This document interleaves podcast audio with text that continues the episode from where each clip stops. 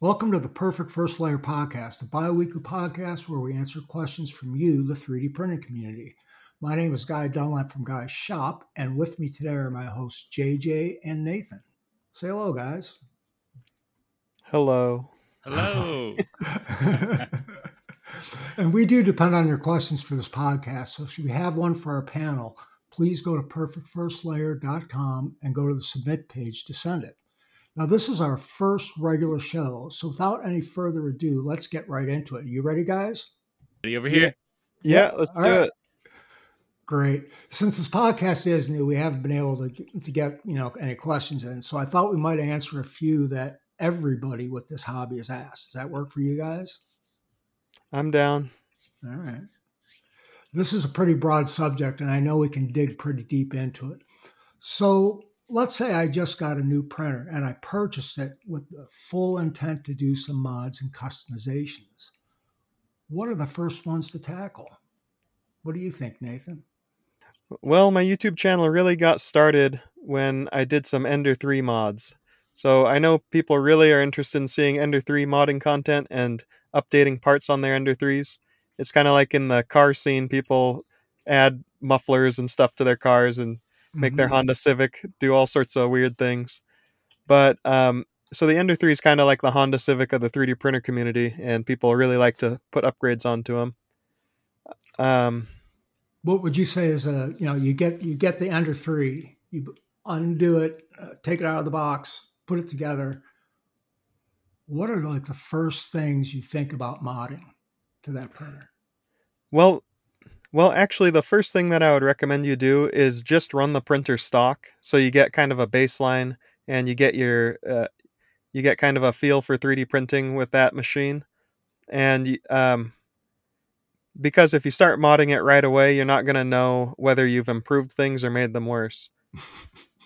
But in terms of, I guess, yeah. I mean, I I think half the fun is modding the printer and honestly, I spend more time modifying it than actually running it for prints for most of my printers.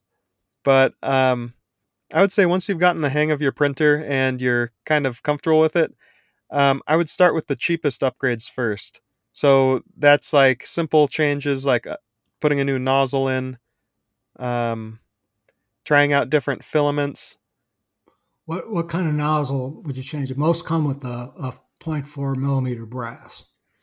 Yeah, so the 0.4 millimeter brass is good for volumetric flow rates up to, um, I'd say, about 12 cubic millimeters per second. So the way that I describe flow rates for 3D printers is it, it's in cubic millimeters per second. And basically, you start from your basic printers that can do about four to eight. Um, your your more advanced printers that have a dual gear direct drive setup will usually be able to get bet- will usually be able to get around 16 cubic millimeters per second. And mm-hmm. a lot mm-hmm. of the printers that I do, where I'm just going all out crazy with them, I go over 30, um, sometimes as high as 75 or 100. I'm sorry, it's funny. yeah, it is. It's hilarious. It's extreme. It's like that. That's extreme modding. Yeah, one of what my latest. What about practical? Oh yeah, well that that does kind of breach into the extreme modding territory, something that you really don't necessarily need. It's more of a a fun project. Yeah. Um, so what would you like? Go to like a 0.6 nozzle or a hard nozzle or or what? Um, yeah, I would recommend a 0.6 millimeter nozzle uh, if you want to get those higher flow rates. Anything above that, uh, you you start getting into some territory where you end up having all sorts of other parts of the printer that you need to upgrade. So once you get higher flow rates, then you'll need to also get better part cooling. I feel like with uh, nozzles, one thing I've found, recently I've started using nickel plated copper nozzles. Um, and the nickel plating helps not have the filament stick to it while it's, while it's printing. Um, so I've been impressed with how much better my experience using nickel plated copper nozzles are over standard brass nozzles. Have you ever used hardened steel? I have, and I have had a lot of issues with those. Um, just things not flowing correctly, you got to up, up the temperature a little bit, and it should just be a slight bump in temperature and should print fine. But I've just had issues that I can't explain for it, so I stopped using it and should probably go back to it. But nickel plated copper works great. So, nickel plated copper, are when you buy a nozzle, do they literally say nickel plated copper on them? Yes, yeah. And they look sort of silvery and they're only a dollar or two more. And my experience has been so much better. I've started just ordering those over brass nozzles. Because brass nozzles, you can get a good brass nozzle that works great, or you can get a cheap one that might not work great. Just wider range in the brass nozzles. Yeah, I've uh, all my printers have 0.6 nozzles on them, and I like that not only for the, the, the volume it can push out, but also my printers print faster because I, I, I go to a 0.3 layer height instead of a 0.2. I get really good results from that, but it takes about two thirds the time as it does on a 0.4 nozzle. I'm not I'm not in any big hurry by any stretch of the imagination, but so what what would be the the the second thing after the nozzle, JJ? Um, so I think it depends on the printer. I was thinking through this. Um, of if it's a Bowden tube, upgrading to a high quality Capricorn tube can I've seen huge gains just in a high quality Bowden tube over some of the stock cheap ones are really bad and you just get inconsistent extrusion bad retraction settings versus you just pop one of those on there and it's like 10 or 15 bucks to get great retractions. Yeah, I, I apologize, Nathan. You you wanted to say something before, and we just went right over it. oh yeah, that's that's fine. Uh, I was gonna talk about um, a lot of my printers. I put Bondtech CHT nozzles on them. They have like this uh, little splitter built into the inlet of the nozzle, and I've done some independent test data on that, and it shows that you get 50 to 100% increased print speeds on the same printer. It's impressive. Yeah. It's impressive. I've yet to try any of those. Have you tried those, JJ? No, I haven't tried one yet. I saw a new a new one that's made of tungsten that's sort of like a CHT. Um, interesting to check that one out, but that's more the the high end realm of nozzles. yeah. So what what what do you think about the the Bowden tubes, Nathan? So um, I'm I'm a uh, direct drive purist. So any printer that I get that has a Bowden tube, that's one of the first things that's coming off of it. So I put a direct drive extruder on there. Um, there is a big downside of direct drive extruders, and that's the increased weight of the print head, which causes some issues with uh, ringing. So since the the since the print head is so heavy as it's moving around, you um, you can't quickly change directions. However, uh, if you have a bed slinger type printer, which is like your Ender 3s or Prusa i3 MK3S, um, you got to think about the X and the Y axis separately. And your Y axis is usually your limitation. It weighs um, probably about a kilogram on most printers. And your X axis if on a Bowden setup, probably weighs about um, 200 to 300 grams. And if you put a direct drive extruder on there, it can weigh around 600 grams. But if you think about it, no matter how light you make the hot end, your your uh, your bed is always going to be your limiting factor in terms of how fast you can set your accelerations. So I'm a big fan of just throwing the direct drive extruder on there and not worrying about it. I can see if you're running a Core XY system like a Voron, then you might really want to get things to be as light as possible so that you can really maximize your print speeds. But I would say, um, I don't know the exact numbers here, but I'd say about 80% of people are running a, a bed slinger type printer because those are mm-hmm. tend to be the cheaper, easier to put together ones. Sure.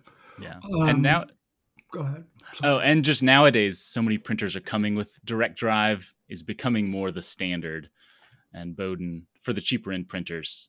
They're putting that because that's a big spec they can put on any new printer they're putting out. Yeah. Yep. Um, so Uh, guy, if you're all right with this, I'd like to take the next upgrade that has to go on any printer. Have at it, my friend. All right, so I have a thing with fan noise.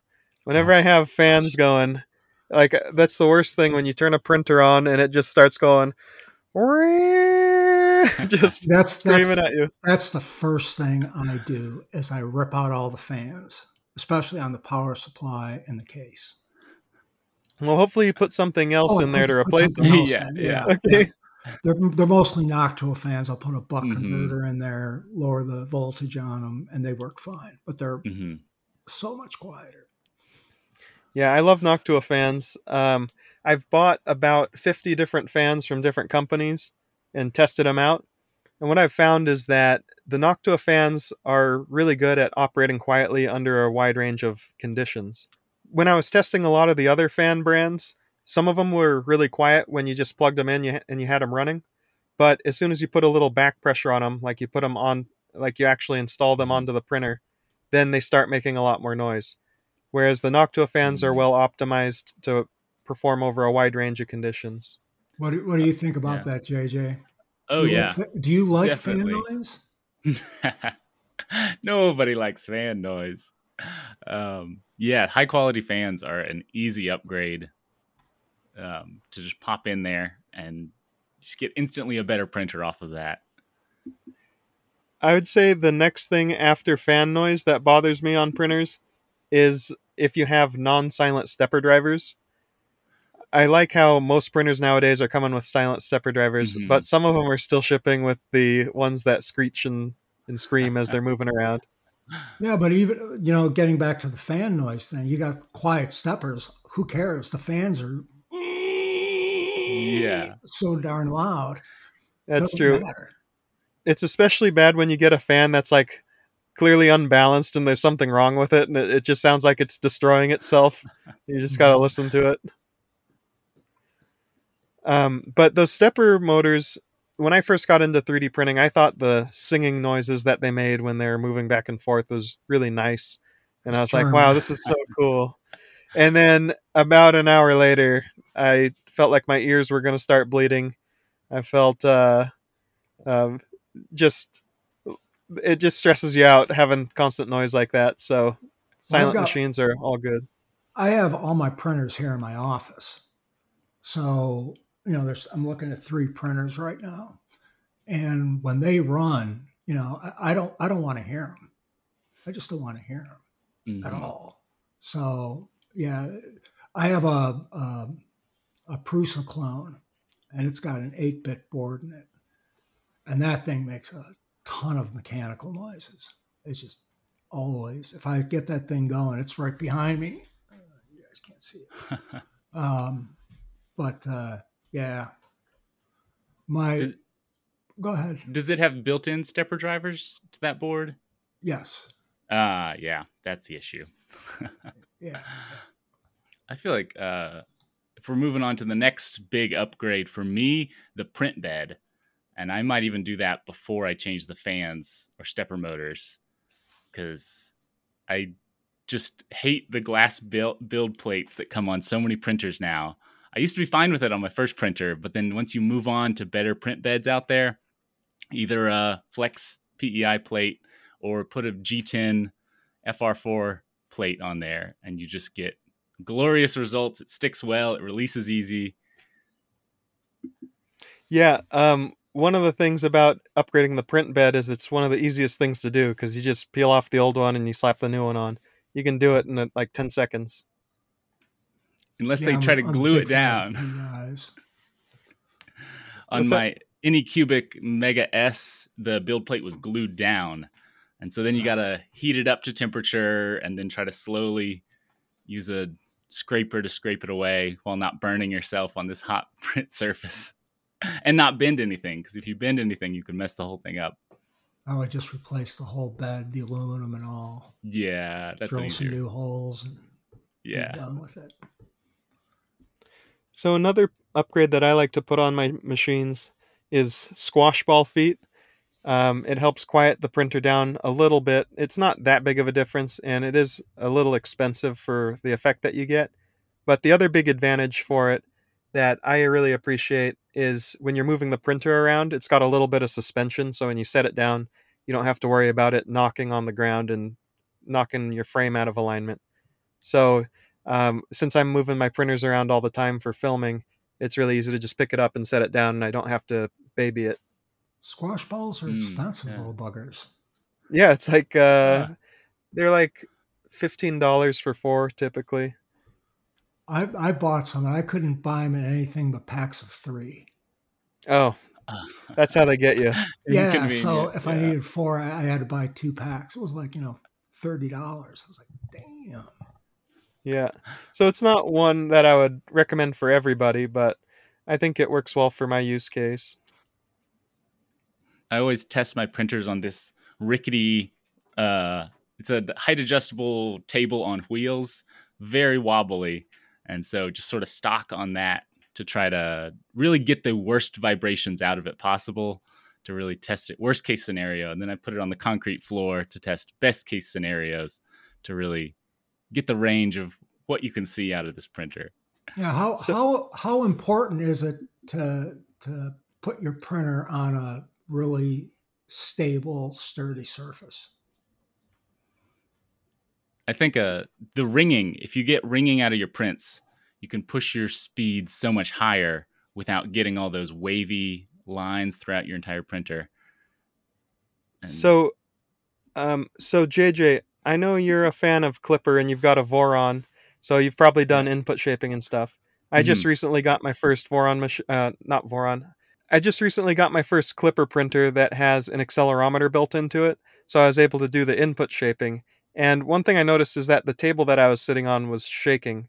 So, does um, does having a shaky table affect your input shaping results, or how does that work? yeah, so it's kind of measuring the harmonic vibrations of the surface your printer's on. So it'll give you different input shaping results if you're on a shaky table, a solid table. And so it should be able to tune out those as much as possible. But if you can mechanically remove them before you need to do input shaper, that'll help everything out. And so you really want to run input shaper on the surface it's going to live on. Because if you run input shaper on a wobbly table and then you put the printer on a stable surface, then you might get even more results because it's trying to tune out frequencies that aren't really there. So um, it's always good to s- run it where the printer is going to try to stay, and then if you move to a vastly different table surface, then just rerun it. Yeah, the uh, the the Klipper documentation says that right in it. That after you run the input shaper, if you change anything on the machine, you move it, you put a different nozzle on it, whatever you do to it, run it again because it can change the the resonance. Well, that's some really good insight, and I guess that's kind of the issue with not reading the documentation, which I'm uh, I'm guilty of. Yeah, I love it in your videos. And oh, there's a manual. Yeah, but then, it but gets then, me in a but then you've got trouble. it in your hand ten minutes later. Right. Yeah, that's definitely what happened with my last printer. I I put it together wrong three times, and then I was like, you know what, I'm going to follow the instructions this time. RTFM. so you know, let's let's tackle that that elephant Klipper. You know, I on my myself, with the exception of the the Prusa, I have two other printers and they both run Klipper. I much prefer it. Um, JJ, why why do you like Klipper over Marlin? I like the adjustability of it.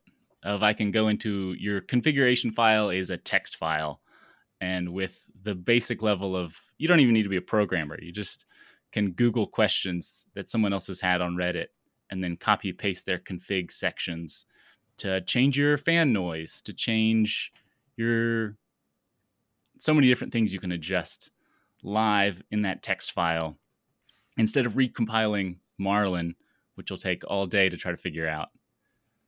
Yeah, you're not kidding. Um, the first printers that I changed the firmware on, I was doing Marlin, and the getting my first printer running my custom build of Marlin working took me about 20 hours. Oh, and it was really painful. And it didn't get any easier with the next printer either. It's always like something else. You got to compile it with the right microprocessor and all this stuff. And while ins- the initial installation of Klipper is kind of tricky sometimes, once you get it up and running and you need to change things around, it's super simple. yeah, for for me the the it was very daunting. It's very it's not user friendly. The documentation, while being extremely thorough, is also highly technical. And if you're not a person that, that is good with electronics and technology, you just want a printer, Klipper can be very unapproachable for some people. And it's unfortunate. Um, but once you understand how it works, it makes a lot of sense. Well, one of the good things happening in the 3D printer market nowadays is you're starting to get printers that come stock with Klipper. So um, we've got like the Sonic pads and stuff, which I think it seems like kind of a band aid solution where you're kind of attaching this onto the printer after the fact. But you've got other printers like the BIQU Hurakan, which I'm I'm doing a review on one of those right now.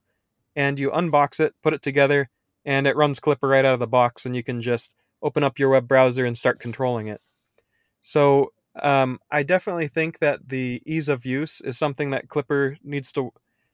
I definitely think Klipper needs to be easier to use to make it more approachable to more users, and that's just going to come with time with uh, with manufacturers supporting Klipper out of the box.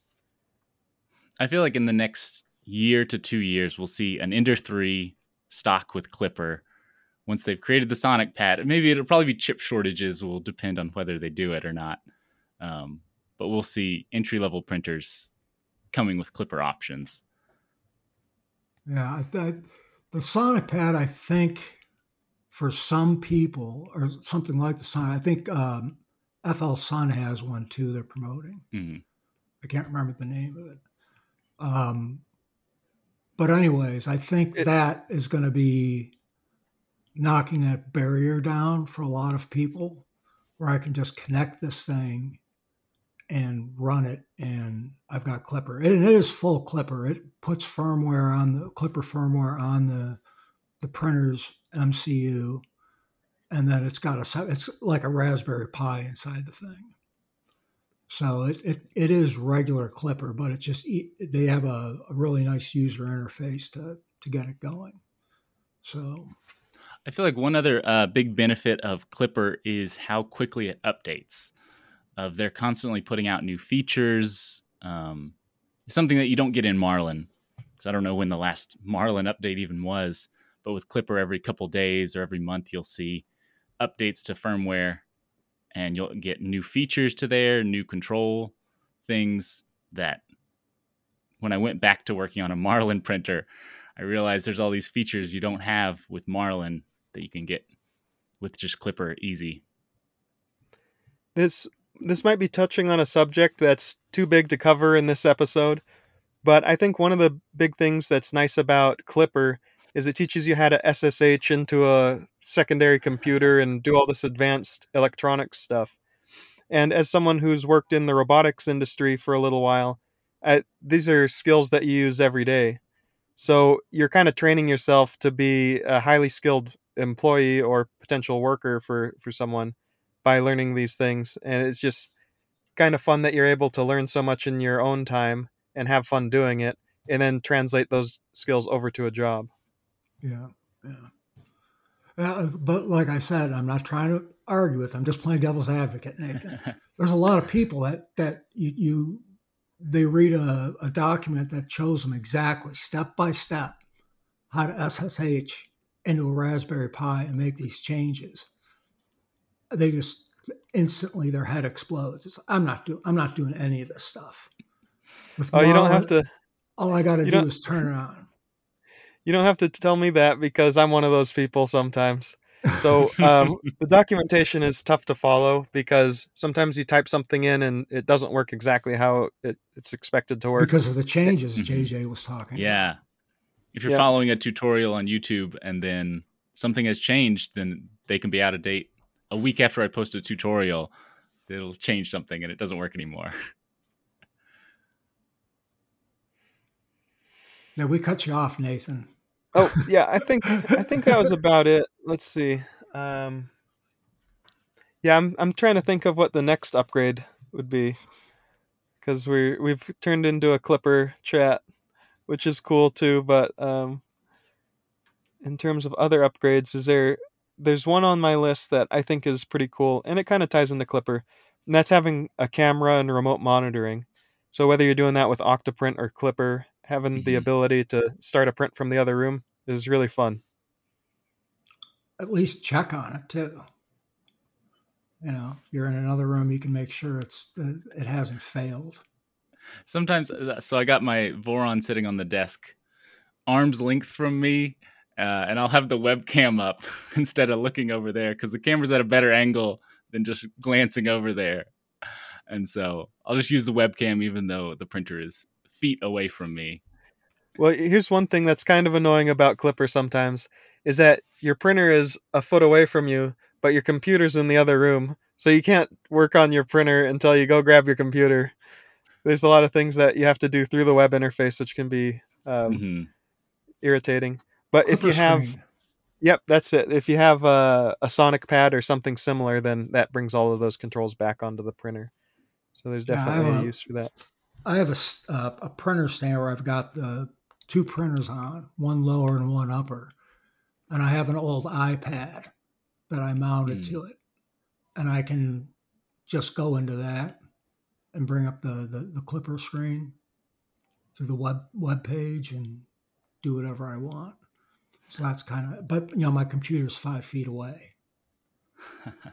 I always just use my phone since I got my phone on me. I, I haven't put any screens on any of my Klipper printers just because the phone is going to be way more powerful in my mind than trying to use some little screen that gives you simplified controls versus on my phone I can go in there and I'll change config file settings and then That's th- um, that's news to me because when I was using a uh, an Octoprint, you couldn't log on to it from your phone.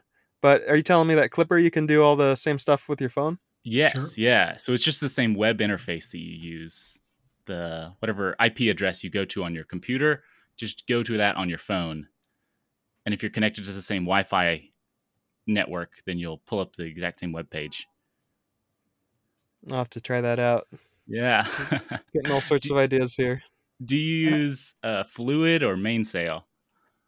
I use whatever the printer comes with. So let's see. I'll open it up here. I've got a, I think it's mainsail on the BIQU Mhm. Hurakan. Yeah. I, I couldn't tell you the difference between the two though. Mm-hmm. JJ did a video on it. Yeah. I need to update remember that. watching that. Update that video because there's been so many updates to both of them since then. That's Um, why I went to mainsail over fluidd Mm, yeah. after watching that video. What'd you like about Mainsail? Um, there's more in it that you can configure. I like the Mhm. way it transfers files better. Um, I can barely remember what the fluidd interface looks like now. Yeah, been- yeah. They're so very similar. It. It's- yeah. uh more like different flavors Yeah. of the same ice cream. It's So They're both I want to go back. I want to go back to what Nathan was talking about, you know, cameras and everything. So if you're not running Klipper, what are you using to run cameras? Are you running through Octoprint for all that? Well, that's what I used to do. And there's this new product called the um, Mintion Beagle Cam.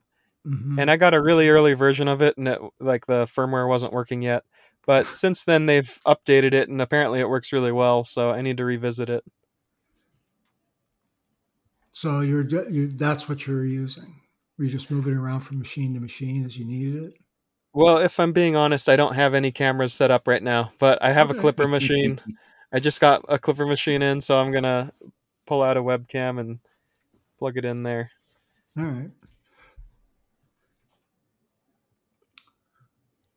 Uh, So there's we touched on a lot of different components on the 3D printer, and I'd say the last two that we have, or the last three that we haven't really talked about, are the main board. So whether or not it's worth upgrading the main board, uh, what would you have? What do you guys think about that?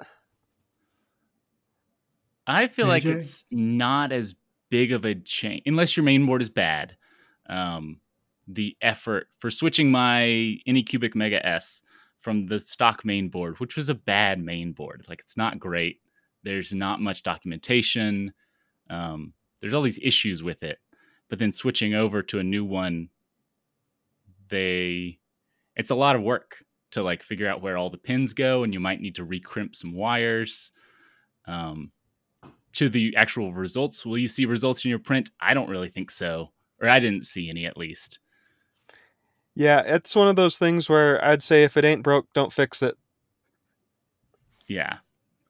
I remember I used and, to hear on Reddit people talk about 8 bit main boards versus 32 bit main boards, and they're both going to get the same results in the resolution that a 3D print would be coming out at. Okay, and then um, we talk about main boards. So the other one that uh, I see a lot of people upgrading is the hot ends on their 3D printers. So this the part. So that's the part that's the um, heat sink with a little fan on it, and then your heat break and the actual heater block. All that that whole unit together is what I consider the hot end. So what do you think about hot end upgrades? So I'm going to be testing out the the CHC hot end, which is a little ceramic. Should just replace your replace your entire heater block and the heater and the thermistor. The first time I tested out, they sent this 12 volt, 24 to 12 volt thing that caught fire for me. So my first review of it was don't buy this for a 12 volt machine. It's wrongly specced. It caught fire for me. So don't do that. Um, but now I have a 24 volt printer I'm going to put it on. So it'll be interesting to see how that one works out. With all the stuff that I do to my printers, I'm really surprised I haven't had a fire yet. yeah, no, no kidding. Yeah. I've seen some of those uh, rat's nests you're working on in there. Yeah. So um, I, I just want to share what I think about hot end upgrades. So generally speaking, I would say it's not worth putting your money towards hot end upgrades, just because um, unless there's a specific thing that you want to address. For example, if you have like a PTFE lined hot end. Um, it might be worth replacing the heat break itself and getting rid of that PTFE lining. Is that but, a universal thing that you can buy just any heat break and shove it up mm. inside a the the if it's compatible. If of there's compatible. different is there's like a V6, there's a for different types of hot ends. There are yeah. yeah. Usually usually what I'll do is I'll look up on the internet, just type in your printer and then all metal hot end. And uh, they're so easy to manufacture that a lot of companies will just make all different versions for a bunch of different printers. And if you have a popular 3D printer, then you'll certainly be able to find a, a hot end. Re- you'll certainly be able to find a heater, uh, a heat break replacement. Okay. And what's what's what's the advantage of the the upgrading the heat break? Well, I think there's a couple of advantages. One is that you can get higher temperature prints, so you can print ABS and higher temperature nylons that you can't really print with a PTFE lined hot end.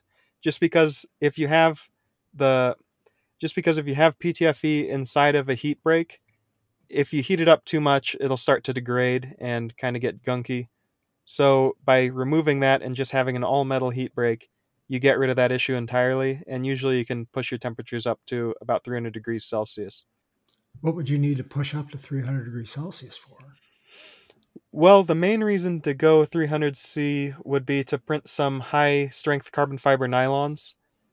Those are mm-hmm. really uh, nice filaments to be able to print with because a lot of a, a lot of different filaments are weaker than PLA. So I've done some tests and basically ABS is weaker, PETG is weaker. So you might as well just go with PLA for everything. But if you really need extra strength, you'll want to go with a high temperature carbon fiber nylon. I feel like a few other of the benefits of a upgraded all metal all metal hot end is getting high quality. Will have less resistance in there, and so I got feel like I got better prints out of upgrading it. Just the smoothness of the flow. The other downside is you can print up to 150 and not risk that degraded PTFE tubing releasing a bunch of pretty nasty chemicals if you want to print PETG or ABS consistently and not having those risks of chemical stuff coming out of that Teflon tube. I, remember the, the, the first printer I got, and it's got me started down this path, was a Ender 3 V2. And for the first dozen prints, it worked fine. It worked really, really good. Then all of a sudden, it just decided I'm not going to print right anymore. I was getting clogs. um, I was getting, you know, zits all over everything. I was getting under extrusion. I was like, what the hell's going on with this thing? It was a hot end. Mm-hmm. So, Yep. Um, then the- you got the really high end hot ends that are like over a hundred dollars. Usually, I just stick with what's stock because um, you're not really getting a lot of value for that extra expense. If you're building a Mhm. new printer and you want to spec those, I think that's fine. But I've found that you can go up to 75 or more cubic millimeters per second using the stock Creality hot ends. Mm-hmm. that's that's a lot of volume 75 millimeters Yeah, it, they, the prints don't look great. Uh, I got to work on that, but how big of a got the- how big of a nozzle do you have to use to push that much Um, I was using a Volcano CHT nozzle that was 1.2 millimeters. And here's another uh, thing about being able to go up to 300C. I was printing PLA, and I turned the PLA temperature up to 260 Celsius, which was the limit for that machine. And that was allowing me to print faster. So I would actually like to go all the way up to 300C to print my PLA even with more speed because the the hotter the hot because the hotter the heater cartridge is, the more plastic you can melt. You can just melt things faster when it's hotter, which is like something that's obvious in everyday life as as much as it is in 3D printing. dig it Yeah. is there anything you want to add guys on the hot end discussion Well, Yeah, there's some stuff with slice engineering, but I don't want to get into that right now. yeah yeah we don't want to say anything negative about any manufacturers ever Right. ever ever um so we talked about the things that that you would upgrade what are the things that you're just going to stay away from period Oh, I That's did have fine. one more upgrade thing, and it really Okay. depends on what printer you get. Um, is safety. So like cable management, cable chains, uh, power supplies are generally pretty good. I see that one's an easy upgrade. People pop in a new power supply. Because on my first printer, uh, the cables for the bed was just in a coming out of a metal hole out of the side of the printer. And so every time it ran back and forth, I noticed the sheathing on the outside was slowly wearing away on it. I was like, this is a fire risk. Like if I had printed this for six more months and not noticed it, could have, you know, bad things could have happened. And so the safe, the bare minimum safety of your printer. Um, and nowadays printers are getting so much better at this, but always keeping safety as a high priority, I think is important. other than the, the the wire coming out of the bed what other safety issues are there assembly, I would say check. I always check underneath the bed or underneath the printer to make sure everything is screwed down tight and nothing is loose. But I always check that in my reviews. Um, so people should just look at things to see if anything looks unsafe. Yeah, there might be some monsters under the bed. Yeah. Um, on the topic of safety, something that I I like to do is to have a well ventilated workspace. So either Mhm. opening a window or having an air filter running, just to make sure that you're not breathing in all the plastic fumes. Maybe And that's, that's not- maybe that's what happened to me. Well, how long have you been 3D printing? about two years. Yeah, Uh, don't do know if the that's- printers in the room with me. Yeah. Not sure if it's long enough to to do it, but okay. So i've got i've got a little bit of time left? I don't, I, Um, don't I don't print the abs or anything like that so. Yeah. So, um, and then the one last thing is lighting. So that doesn't have to be on the printer, but if you want to upgrade your printer and attach lights to it, that can help you just see everything, which is always nice. Yeah, absolutely. Um, I have lighting on on all the printers. I use um, WLED as a If you guys are familiar with that. It's oh a, yes, yeah, It's yeah. like an open source thing, and you use mm-hmm. five volt lights, and it works really well. So, anyways, what what do you I'm guys not... use for lighting? Um, I use my camera filming light. Just turn that on, and that lights everything up. Um, some printers that come with it, I always appreciate when they have lights built on, and it's one of those things where it's like, ah, this seems like a lot of work to string this up, and I never really add the lights on, even though I think I would appreciate it. Mm-hmm. So that's not a mod that you say, oh, I got to get lights on this. Yeah, just because I have so much lighting because I'm filming, so um, usually I can see what's going on. I think it's always amazing when uh, I know it's obvious, but when printers can print in the dark, at the end of the day, I turn the lights off, and they can print overnight. They don't need to see what they're doing. that's that's very true. Very but true. when it comes to LEDs, I've done everything from wiring them directly into the hot into the power supply, and then just put a little switch in the way um, to do that. But then some some better main boards have a little um, Neo LED. NeoPixel LED. NeoPixel, that's the one. Yeah. Uh, control pin, and so you can directly, individually, ad- addressably control some LEDs to do a lot of fun things. Which is another advantage to Klipper.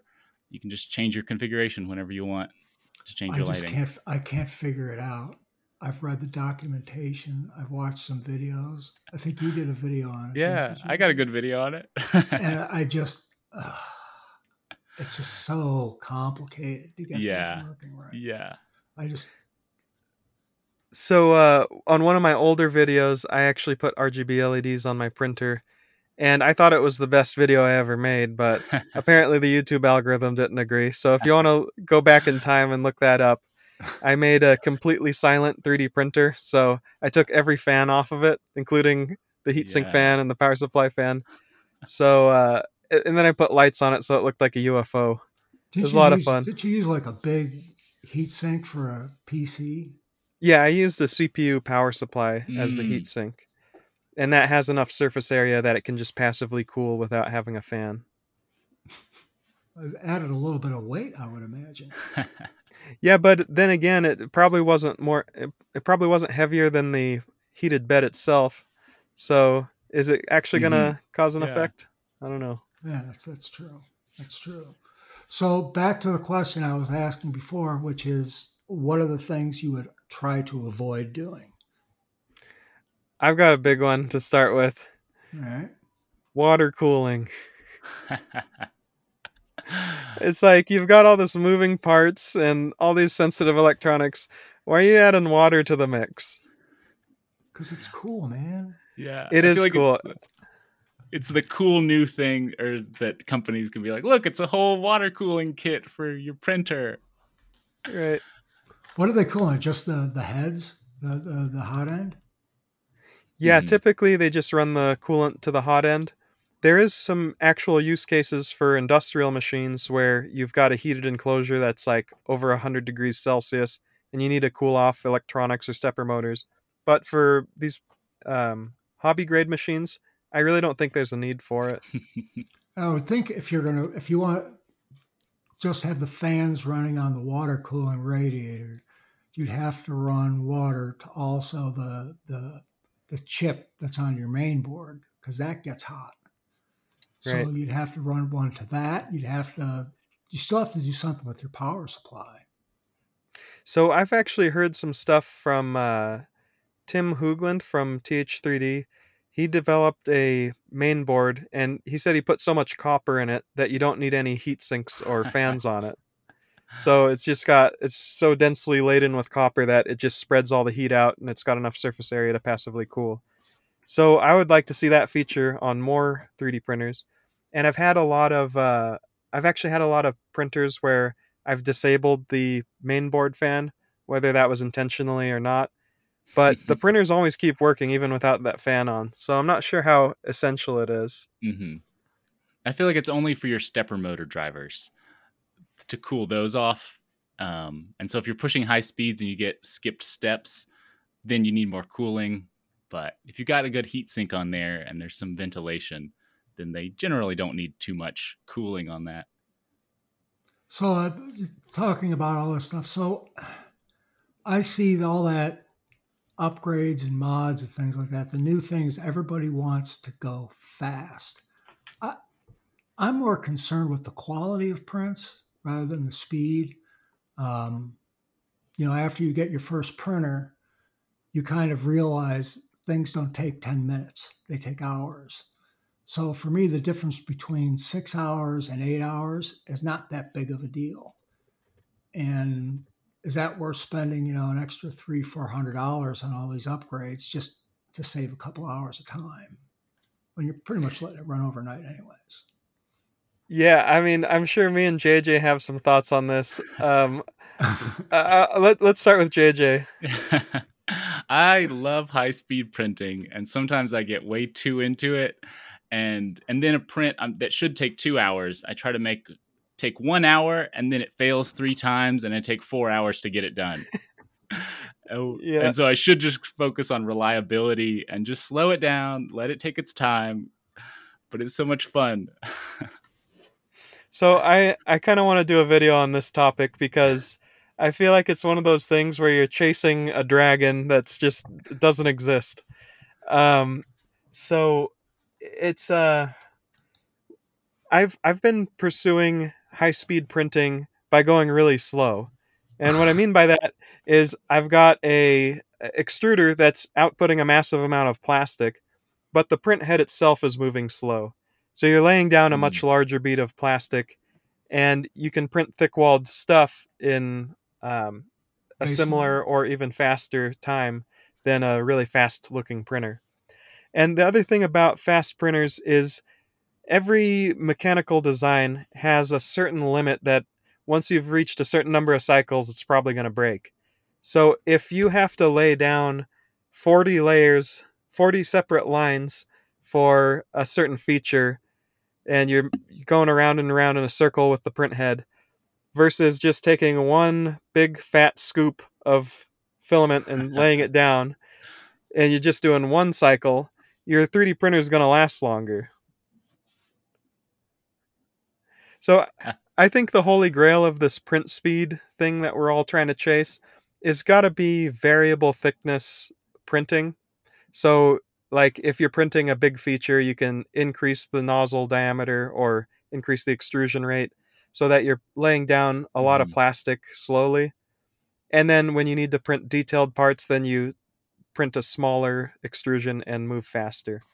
But there's a lot of stuff at play, and there's definitely advantages to printing thin layers quickly, especially when it comes to heat dissipation and detail and all sorts of things. So it's a it's probably a podcast episode uh, in in of itself.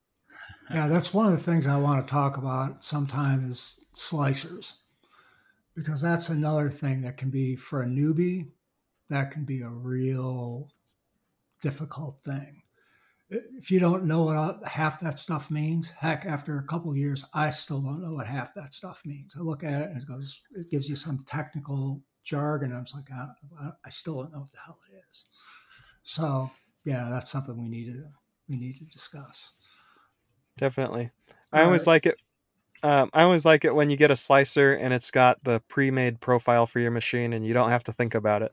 And bonus points if it actually works. Yeah. yeah. Thanks, guys. And uh, that's going to do it for now. And, and remember, we really need some questions and participation from you, the listeners. So make sure to go to perfectfirstlayer.com and go to the submit page and ask us. Nathan, why don't you let all our listeners at home know where you can be found on social media?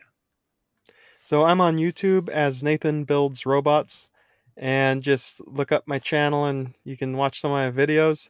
If you look up Ender 3 mods, you'll probably see some of my videos popping up there too. So that's where you can find me. Cool. What about you, JJ? Same thing on YouTube. Check out JJ Shankles and you'll find okay, me. Cool. And I can be found at on YouTube also, strangely enough, at Guy's Shop. So thanks so much for listening, everybody, and we'll see you guys on the next show. All right. All right. Bye.